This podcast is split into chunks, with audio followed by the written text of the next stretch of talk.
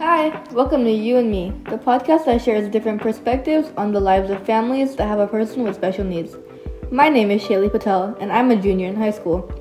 As a sibling of a person with a disability, I feel like I can bring unique insight into the topic and share experiences that allow others to better understand the challenges that many other siblings like me face. Because an individual with a disability requires so much attention and focus, there are many times when the other siblings get less attention and quality time with their parents, which affects their mental health. To bring more awareness to the situation and explain the dynamics of a family with a disability, I will be interviewing different individuals who can bring different perspectives onto the matter, such as family members and professionals.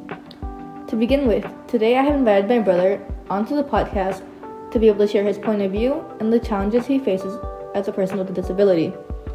He is currently a senior in high school and has Desbuquois syndrome, which is extremely rare, with only a thousand known cases in the world. Some of the obvious characteristics that are part of the syndrome are joint laxity and short stature, which makes him about 3 feet tall, or the size of a baseball bat. Can you say hello to the audience? Hello, everybody. I'm Mandar. So, Mandar, I have a few questions for you. Even though you've gotten used to living at that height, you still face a bunch of challenges every day that others at a normal height would never even think about. What are some of those physical challenges that you face? You're right, Shailey. I do run into many physical problems in my daily life. The three main issues that I run into are height, strength, and mobility. Starting with height, I need a stool every morning to reach my bathroom sink in order to brush. I also use a stool to make breakfast every morning. And I struggle to get into my car because I have to climb up the seat just to get in.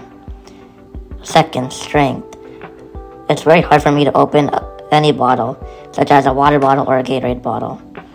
And it's also difficult for me to carry my backpack with heavy textbooks and laptops that I take every day to school. And lastly, mobility. It's hard, really difficult for me to walk long distances and I get really tired. In order to combat that problem, I use a motorized scooter for long distances such as school and stores. It's crazy how many things you have to change, adjust, and modify being two feet shorter than everybody else. Because everything is made for people of average height and strength, it makes life so much harder for you. If I had to use a stool every time I needed to use the pantry, I definitely would take a lot less trips. So, moving on to my next question. Even though you've been able to adapt to many of your physical challenges over the years, I've noticed that you've still struggled with fitting in socially and being involved with everyone. Mandar, could you tell us about some situations where it's hard for you to feel included with others? That's a good point, Shailey. Fitting in is a whole other aspect of my disability. Uh, when I was younger, it was really easy to fit in because everybody was about the same height as me. But now, in high school, it's become really hard, and it's a challenge that I face every day. Being included in conversations with my friends becomes harder because everybody is much taller than I am, between two to three feet taller, and they have to accommodate my height in order for me to feel included. Not only because I'm shorter than them, but also because my voice is not as loud compared to others. Also, growing up, I always enjoyed playing sports, but as I grew older, I realized there was no possible way that I could compete with, with people of average height, which really sucks because I really enjoyed it, and I'm a huge football fan. Speaking of football, aren't you excited for the Super Bowl next month? Yeah, I'm super psyched up about it. Out of the four teams, Ravens, Niners, Chiefs, and Lions, I really hope the 49ers bring it home. Well, I can tell you really love the sport. After years, I know you've come to terms with your disability and physical limitations, but I know it can get difficult to have other people staring at you and watching you as you pass by. I remember this one time in India a few years ago where some random guy came up to you and started recording you. I mean, there's definitely no passing through unnoticed in your scooter, and it can definitely be awkward. I also know it's not the greatest feeling when you go to restaurants and they give you a kid's cup and treat you like a little kid even though you're almost 18. So I have one final question for you. What's the mindset you've developed over the years to help you through these situations? You're definitely right about that. Situations like that are always embarrassing. But the mindset that I developed over the years is that it's easy to focus on the things that I can do rather than the things I cannot do. I also remind myself that it can always be worse.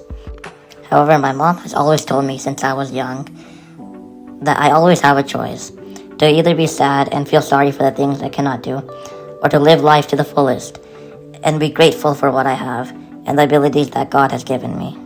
Thank you so much for sharing. I think that mindset is really inspiring.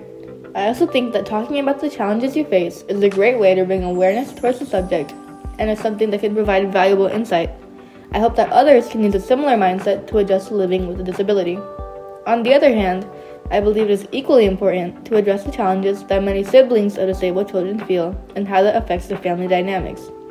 I feel like this is a topic that is not discussed very often and is not something that many people consider. However, with this podcast, I hope to bring about real change, support, and understanding to the lives of many other siblings in this situation. In this episode, I wanted to introduce and bring awareness to the topic.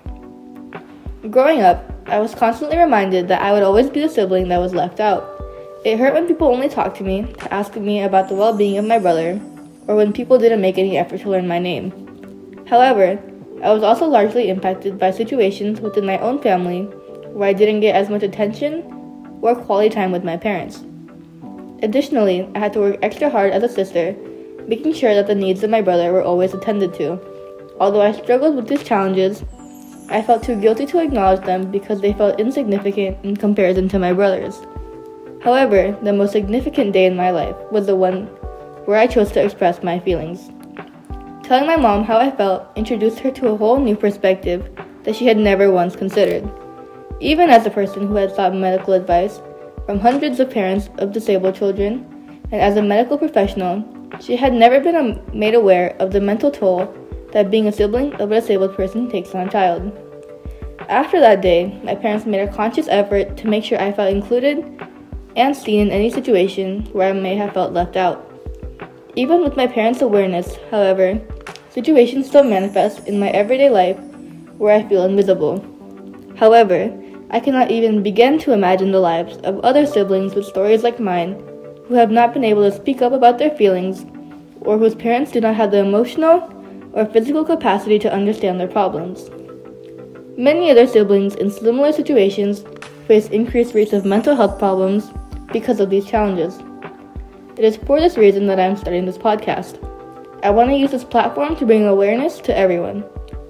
I want other children in similar situations to know it is okay to acknowledge their mental well being and ask for help.